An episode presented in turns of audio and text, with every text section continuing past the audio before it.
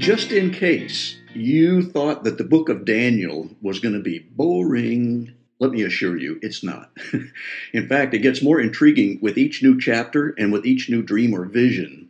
Today, we are arriving at the first portion of chapter 8, where we're going to dig into Daniel's vision about a two horned ram destroyed by a one horned goat, followed by the history of the little horn.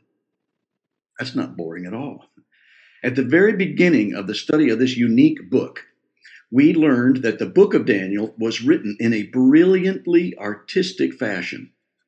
There are parallel chapters that reveal certain bits of information about the four kingdoms and their leaders, and the parallel chapters would touch each other if you could fold the book in half. The first time a kingdom is represented, we have certain animals that represent the kingdom and or their ruler.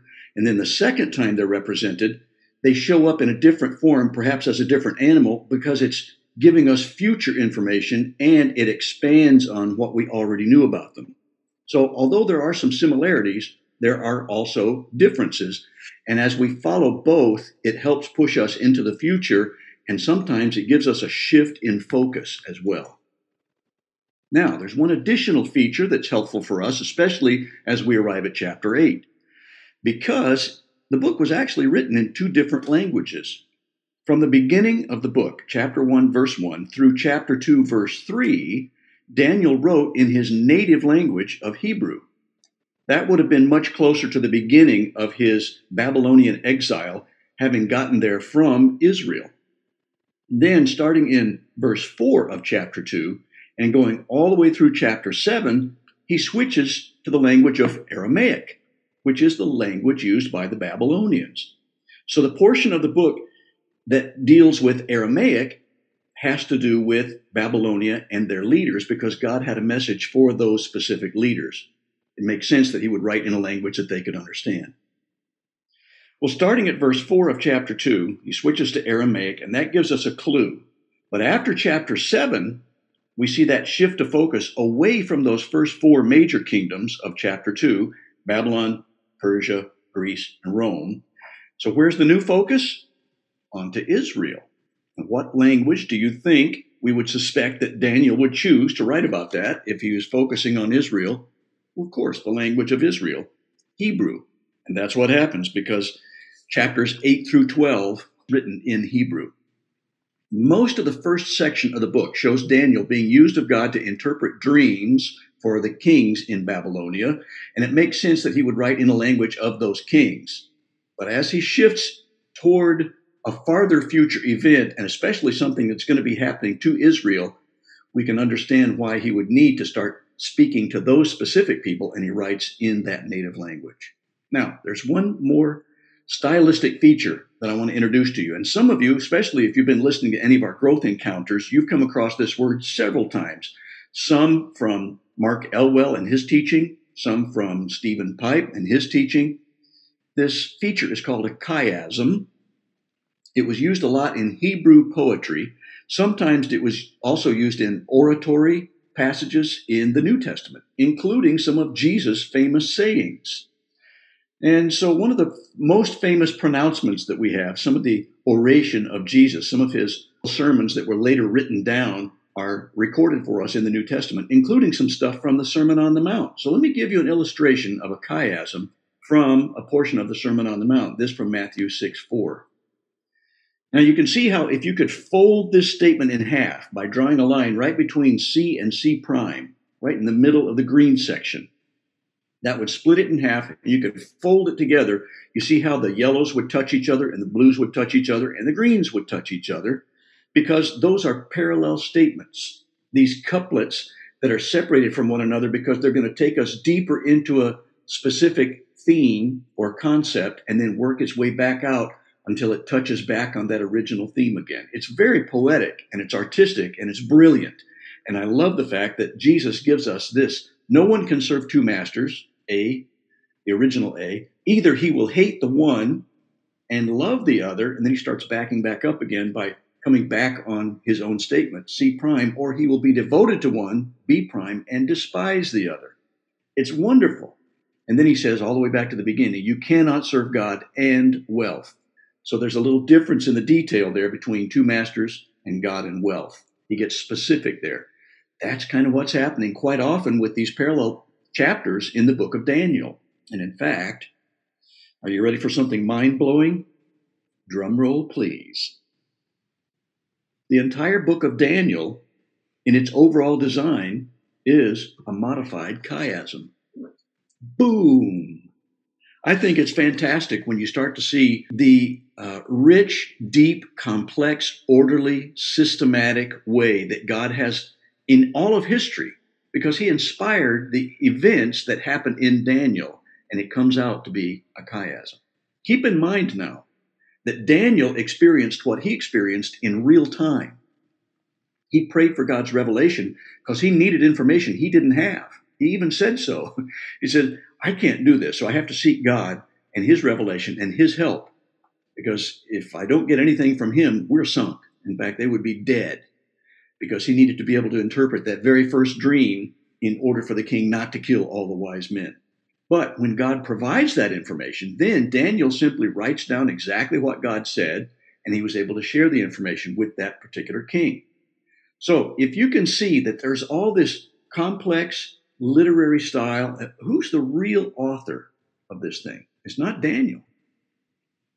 The actual author of the book is God. Now, there are skeptics, of, of course. They're going to be skeptics who are going to say, I doubt it.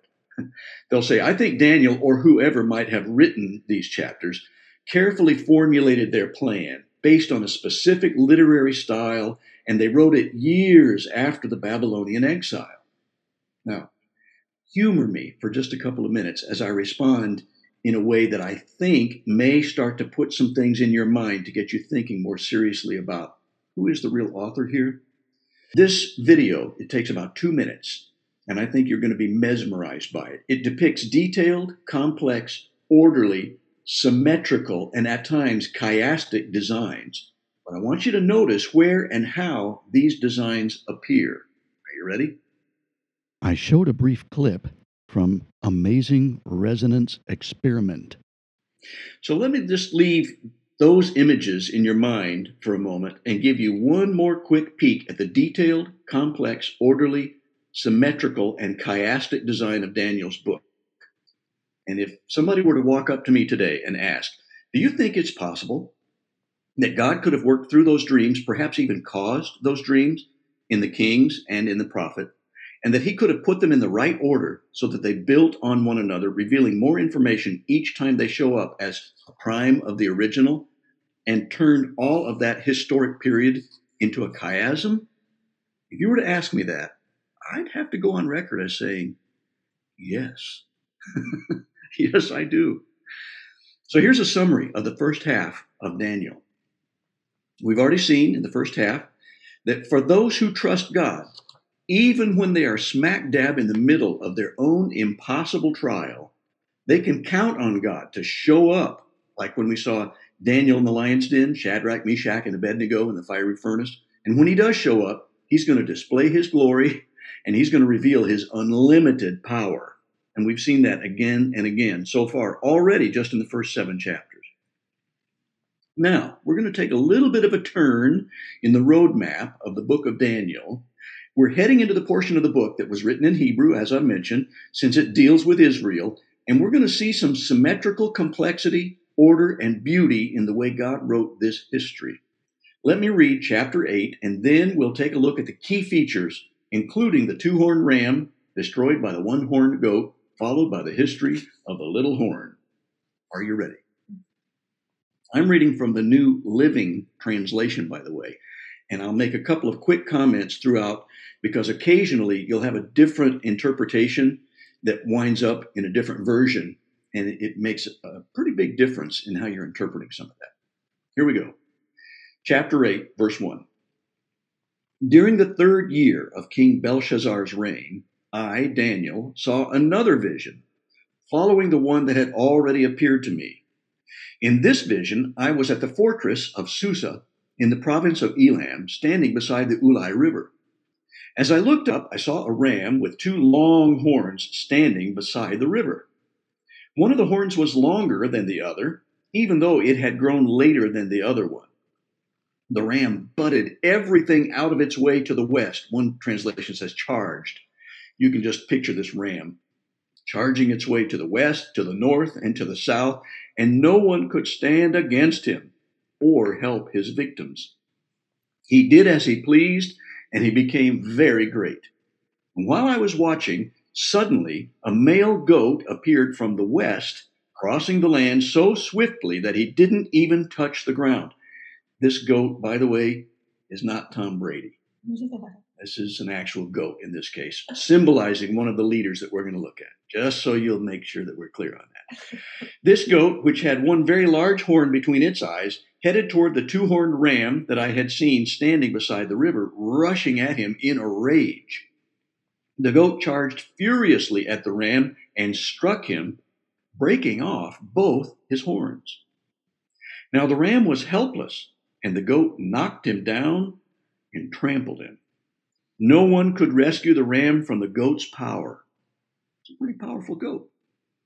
Verse 8 The goat became very powerful, but at the height of his power, his large horn was broken off, and in the large horn's place grew four prominent horns pointing in the four directions of the earth. Remember that the horn in this kind of literature and in that era stood for the power and authority of a great ruler. Hmm. Verse 9 Then from one of the prominent horns came a small horn, whose power grew very great. It extended toward the south and the east, toward the glorious land of Israel. Its power reached to the heavens, where it attacked the heavenly army, throwing some of the heavenly beings and some of the stars to the ground and trampling them. It even challenged the commander of heaven's army by canceling the daily sacrifices offered to him and by destroying his temple. The army of heaven was restrained from responding to this rebellion. So the daily sacrifices were halted and truth was overthrown, or literally thrown to the ground. The horn succeeded in everything it did. Then I heard two holy ones talking to each other. One of them asked, How long will the events of this vision last? How long will the rebellion that causes desecration stop the daily sacrifices? How long will the temple and heaven's army be trampled on? The other replied, It will take 2,300 evenings and mornings, then the temple will be made right again. Then we have an explanation, starting at verse 15. As I, Daniel, was trying to understand the meaning of this vision, someone who looked like a man stood in front of me and I heard a human voice calling out from the Ulai River, Gabriel, tell this man the meaning of his vision. As Gabriel approached the place where I was standing, I became so terrified that I fell with my face to the ground. Son of man, he said, you must understand that the events you have seen in your vision relate to the time of the end. Now, that's a phrase in the New Living Translation that sometimes says the end of time. And that's why we need to be cautious about which translation we're looking at, because we're going to see that makes a big difference in just a few minutes. Verse 18 While he was speaking, I fainted and lay there with my face to the ground. But Gabriel roused me with a touch and helped me to my feet. then he said, I'm here to tell you what will happen later in the time of wrath. What you have seen pertains to, and in the New Living it says the very end of time, but in many uh, translations it says the time of the end, similar to that first phrase. The two horned ram represents the kings of Media and Persia. The shaggy male goat represents the king of Greece. And the large horn between his eyes represents the first king of the Greek Empire. The four prominent horns that replaced the one large horn show that the Greek Empire will break into four kingdoms, but none as great as the first.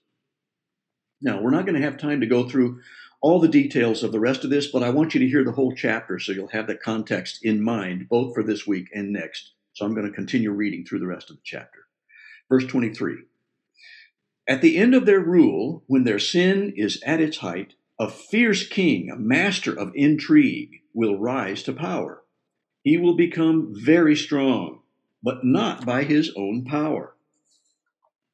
He will cause a shocking amount of destruction and succeed in everything he does.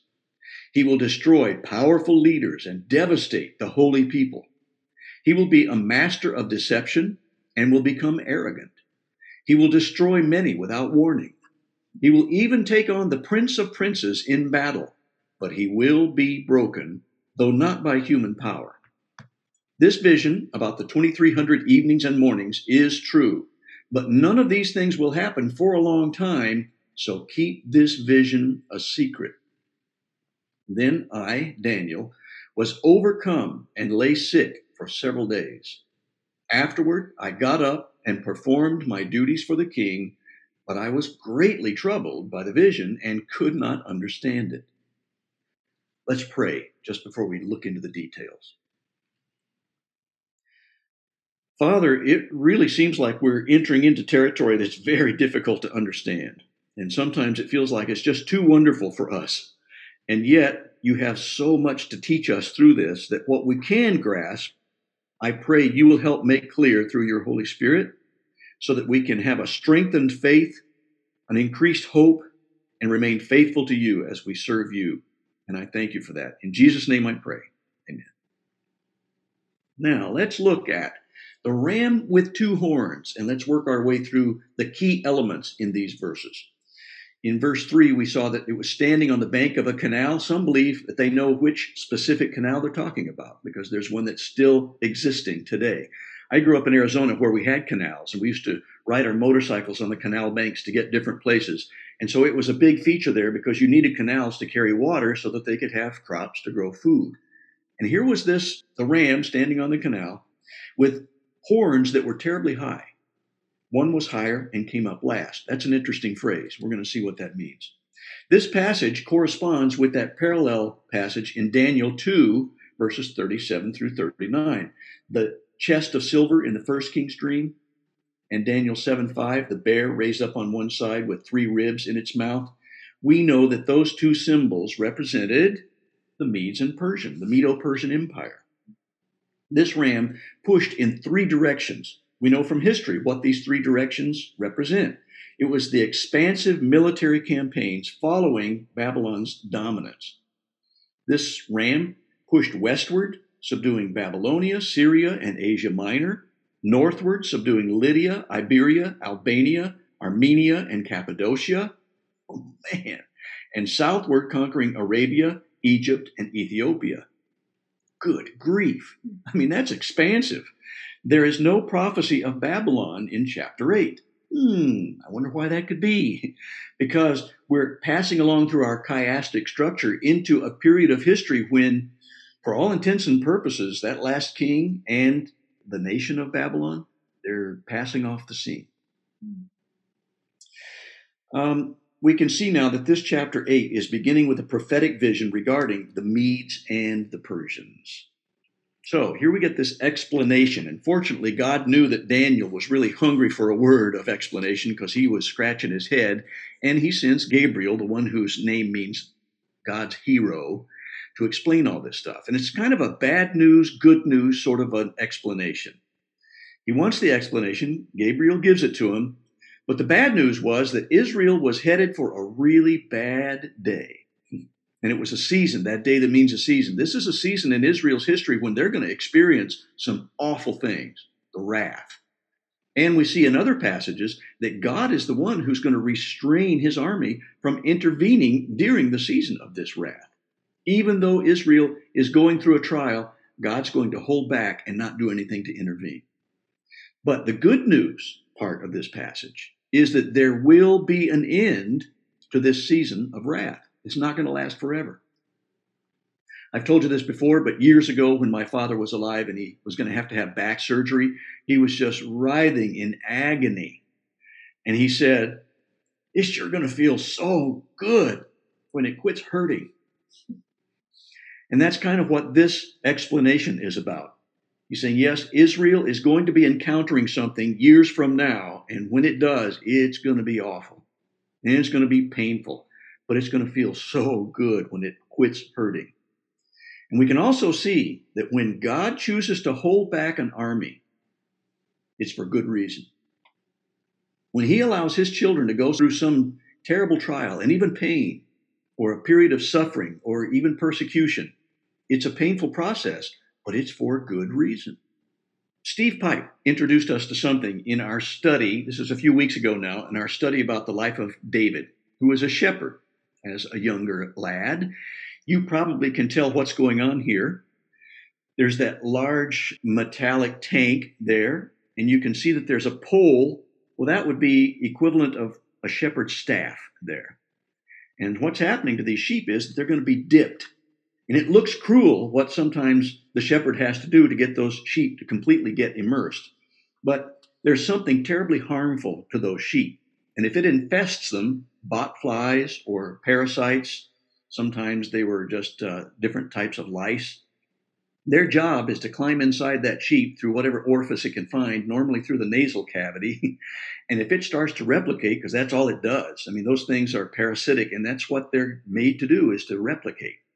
And if they can replicate some of them getting really big, especially the bot flies, I'm not going to show you the pictures of what that can look like in a sheep that's been terribly infested because it's just so gross. You can use your imagination. No, don't use your imagination. Your imaginations are gross.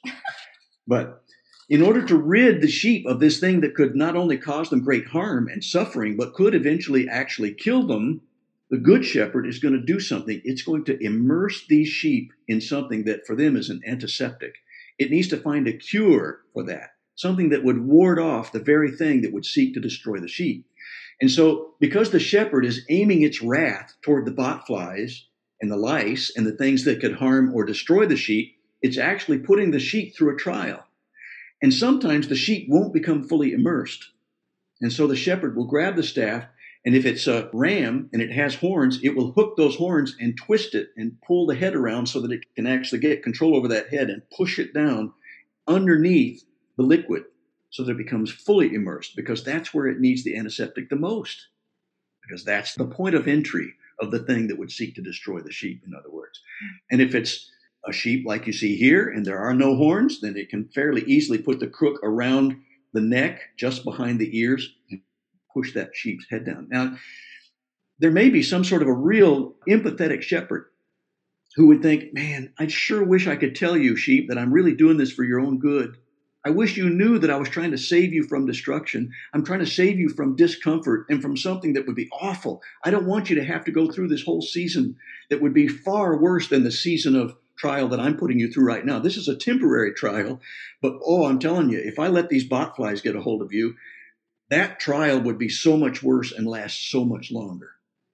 Can you see that sometimes if we're making these comparisons, which come to us right out of Scripture, as we saw in the study of King David, that God has his reasons? And oh, wouldn't it be good for us to recognize that when we're in the middle of a season of something that feels so awful and we're thinking, why doesn't God intervene? We can trust. He's doing something perhaps in our own character allowing us to be fully immersed in Him so that when the time is right, we're going to come through it and we're going to be, be so much stronger. But even better than that, there will be full healing involved, something that's going to last forever. Let's look at the goat now. This goat, who came from the west and had one conspicuous horn, almost like a warrior unicorn, which we saw in symbols on castles when we were over in not only the Middle East, but also in Scotland. It moved incredibly swiftly and charged the ram. Now, this parallels with Daniel 7 6, where we see the symbol of the leopard with four wings, which allowed it to move with incredible swiftness, not even touching the ground. It would just hover above the ground and whoosh right across. Well, we saw that this represented Alexander the Great, who conquered the known world in 12 years. Very swift indeed. So, Alexander, the ruler of the Greek Empire, had two young sons, Alexander and Heracles. They were unfortunately later murdered, and so they never took over their father's leadership role. Uh, the kingdom was divided after that, that one horn was knocked off, and there were four other horns that came up, but not as strong as the original one. That was the okie dokie diadoki. I had to remember my, my way of saying that. Say it with me now. Okie dokie diadoki. Remember my pronunciation there. The Diadochi, which means successors, those were the four great generals who came along, each trying to carve out a portion of that empire sized pie. and they each were trying to get a big, large slice for themselves. And so it was four smaller kingdoms instead of that one gigantic kingdom that Alexander had created. But there's something that we need to be cautious about in interpreting what's going on here as we look down through this passage, and that is hmm, what to do with verses 19 and 23? What to do with the vision that concerns the appointed time of the end? And what do we do with this bold faced man? Some translations say the stern faced man. What do we do with that? It's tempting to read the time of the end in verse 19 and think it's referring to the very end, setting up Jesus' second coming especially in some translations, because it just almost sounds like that. The very end. You know, you put the word very on there, it means very. It's also tempting to get thrown off track by trying to associate the bold faced man with the Antichrist, because that's the natural conclusion if it's going to be the very end, right? The right question to ask, if we're getting ourselves really digging in deep and super sleuthing what he means here, is to say the end of what, though? The phrase, the time of the end, was a general prophetic phrase, and it's an expression that we see all through Old Testament history and in other extra biblical literature, which means the end of a particular period that you're studying, the end of a season. So we have to ask, oh, okay, so which period are we talking about? Which season of history is this referring to? Certainly, yes, there is going to be some references later on to the very end. That's the season that we're talking about. But I, for one, do not believe that this particular passage in chapter 8 of Daniel is the very end season. I think the bold faced man of chapter 8, because of the Hebrew language and a different focus, I think the bold faced man is Antiochus IV, aka Antiochus Epiphanes. 175 through 164 BC. We have that clarity that comes by looking through history, the lens of history, and things become so much clearer because of that. That's why Daniel was told to lock these things up, hold on to them, keep them a secret. Remember that this scroll was sealed, and it's the New Testament that unlocks that for us so that now we can see it much more clearly. So I'm grateful that we have the New Testament because we are able to look back at Israel's history in particular and start to see very clearly what some of these things specifically related to. Let's look at this map of the Okidoki Diadochi, the successors, and we can see that Seleucus or Seleucus is one of the great leaders that started way back over here, and then Antiochus IV was uh, down the line from the earlier king there. And that's the area that we're talking about these four horns and four kingdoms. Antiochus reigned over the Seleucid Empire from 175 to 164 BC. He serves as a foreshadowing or an antichrist type. Steve mentioned just this morning in our growth encounter that there are many Christ types in the Old Testament looking ahead to show us certain qualities we can look for in Christ himself, who is the embodiment and fulfillment of all of them. So none of the Christ types will be a Christ, but they're foreshadowing. Same thing on the opposite side with an antichrist type. And oh, tell you what, Antiochus IV, he was one of those Antichrist types. Hmm. He was a bad dude. And if we think he was a bad dude based on how much evil he could unleash with his power, and when we look forward to the Antichrist, we ain't seen nothing yet.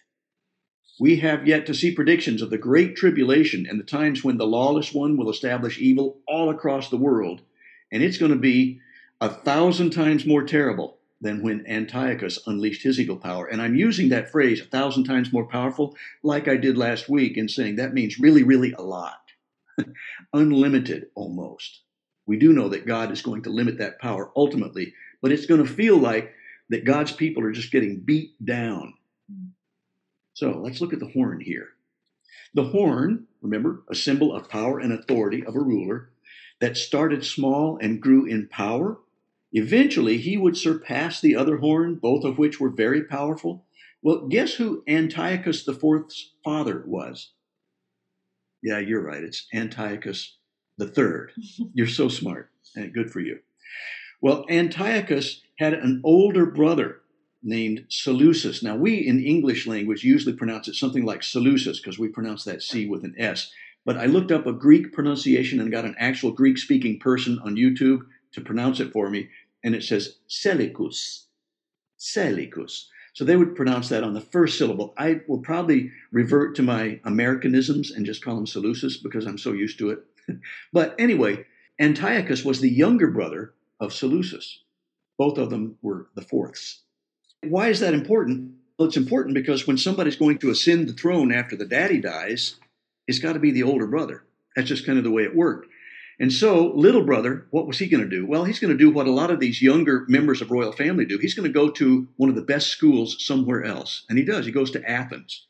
He went off to study in Athens, and while he was there, he began to grow in power. Slowly, remember like the, the shorter horn that grew slowly but eventually surpassed the other horn? He's growing slowly but steadily. At one point, his leadership was recognized, and he probably cashed in a few chips from his connection with his daddy, who's dead.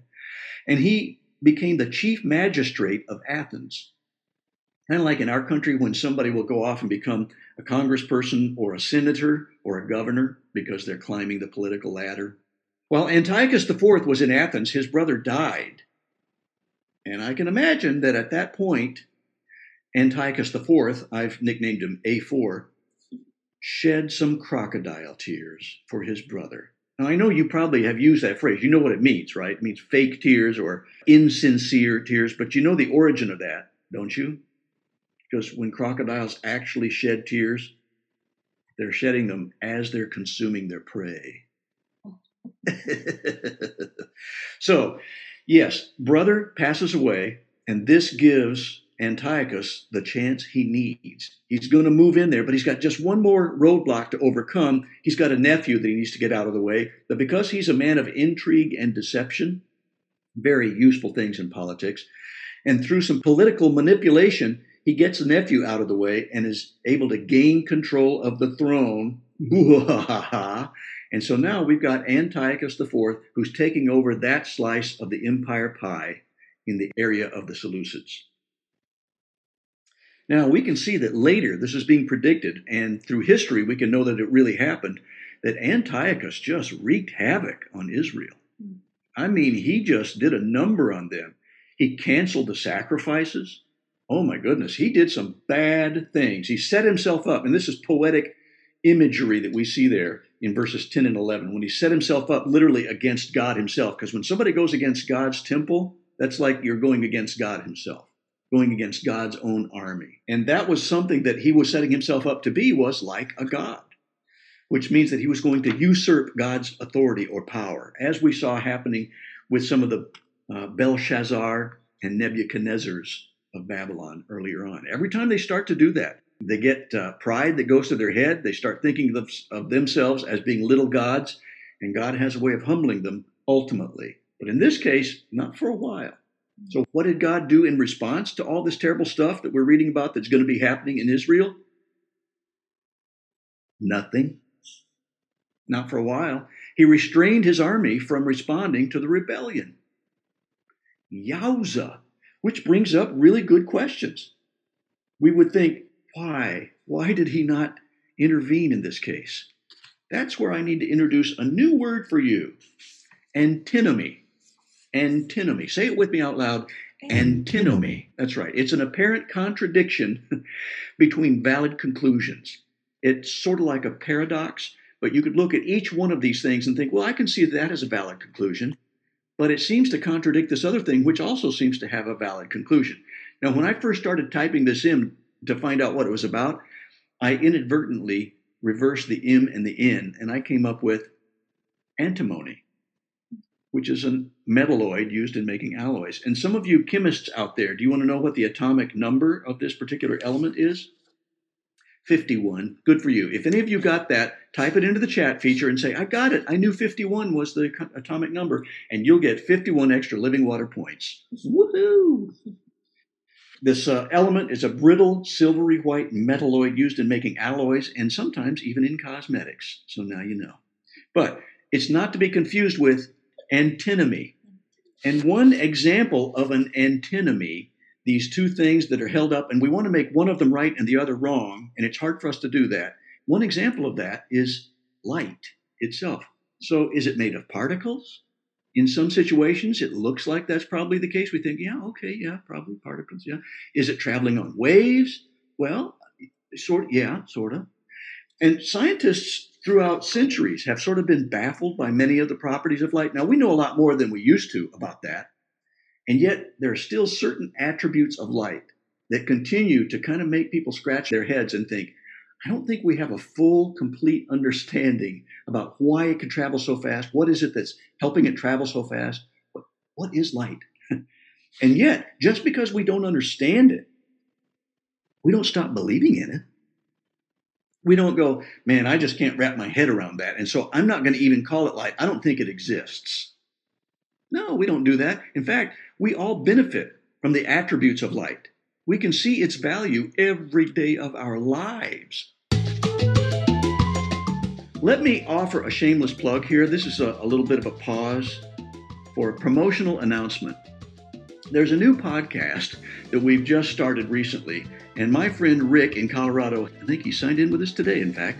Hello, Rick, has started a new podcast called Monday Afternoon Theologians. Ogens, Ogens. And Rick and I have been working on this series of podcasts in which we wrestle with questions like why doesn't God intervene and protect his children in certain situations? And we even introduced this term antinomy, mm-hmm. which I just said correctly finally. Just last week, we recorded episode 13 Does God Control Everything? And that's going to be coming up in about two weeks and a day because we do this stuff uh, three weeks in advance. And this one's going to be showing up talking about how it raises questions if they say, well, if God is sovereign, doesn't that negate my free will? No. and we're going to talk about why, because that's an antinomy. That's one of those apparent paradoxes, but it's only apparent because as we see in God's completely integrated, perfect character qualities, we can't pit one character against the other. All right.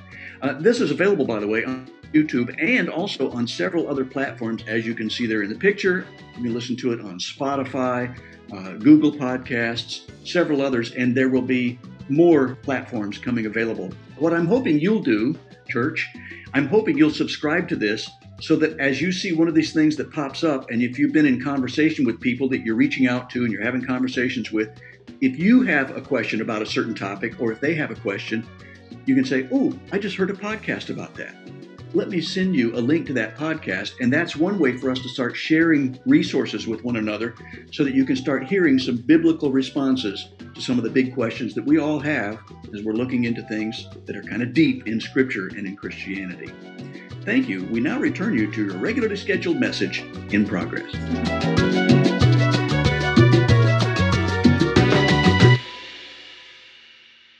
There is a theological antinomy and that's starting to happen in the Old Testament through the prophet Isaiah. He's been talking about God's abundant mercy to Israel. And even though Israel has been rebellious and sinful, there's this apparent contradiction. How can God be both merciful and just? I mean, he's holy, right? So therefore, he can't look upon sin. He can't deal with sin. He has to, to do something to punish sin. Otherwise, he wouldn't be a just judge. So there's this justice and mercy, and people have a hard time balancing that out because we, in our American mindset, especially this Western culture, we want things to be black and white, right or wrong, this way or this way. It can't be both and at the same time. And so, looking at God's complex but perfectly integrated character, we have a hard time with that. Let me put a parenthetical statement out there to you to say, and I mean this with all the love I possess. Some of the things that I've seen happening in 2020 pushed a lot of believers, well meaning believers, into the seriously difficult, stressed out places of their personalities. The thing that caused us the greatest grief, in my opinion, is that we had a hard time holding two things up that may seem to be contradictory, and yet both may be true at different levels. And I won't go into a lot of details about that. I'd like to do a podcast on that later because I'd like to unpack that. But there are some times when we look at those issues and we think, oh, well, wait a minute. Yeah, this is right. And we need to be doing that. So this must be wrong and we need to hate that. But sometimes we need to say, oh, wait a minute. What if both of these things exist simultaneously in a healthy tension?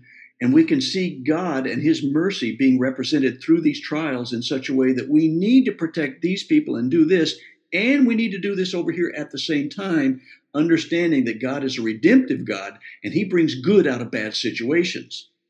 sometimes if we can trust God enough and listen carefully enough to one another, we might see that we have some antinomies going on that have created far too great a strife. When we're elevating that enough to say, I'm going to disfellowship myself from you because of this antinomy. Do these things have to do with our salvation? No.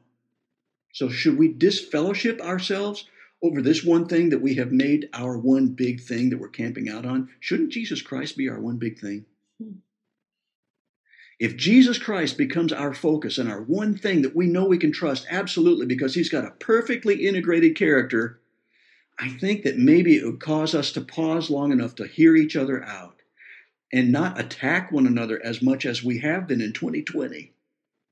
And I love the body of Christ. And I just hope and pray that we're going to see some reconciliation occurring among members of the body of Christ in 2021 after the aftermath of 2020. And I see that as sort of a something in Daniel. This is one of the things that I'm finding out of Daniel that's been so encouraging to me because this time of wrath that we knew as 2020 is going to be a time when that's going to be over, folks.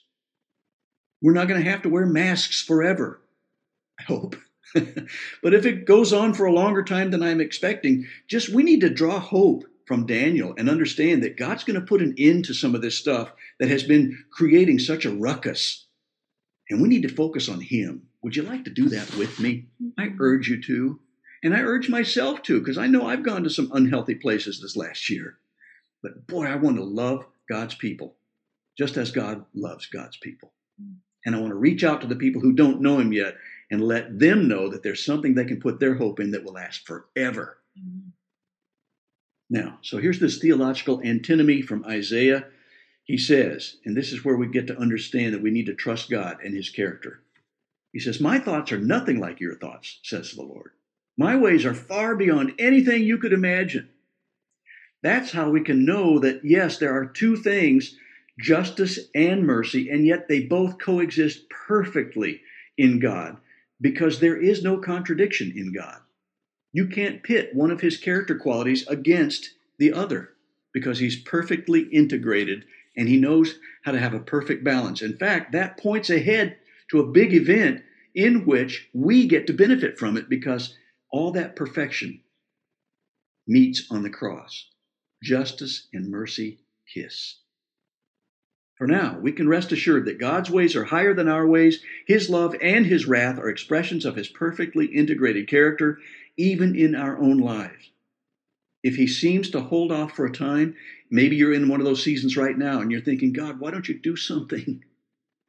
Instead of intervening in our affairs, God may be holding off for His good purposes because He knows what's best for you. He really does. Trust Him.